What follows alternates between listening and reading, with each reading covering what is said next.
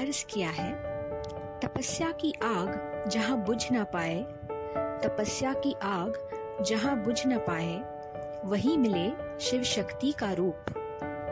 वही मिले शिव शक्ति का रूप।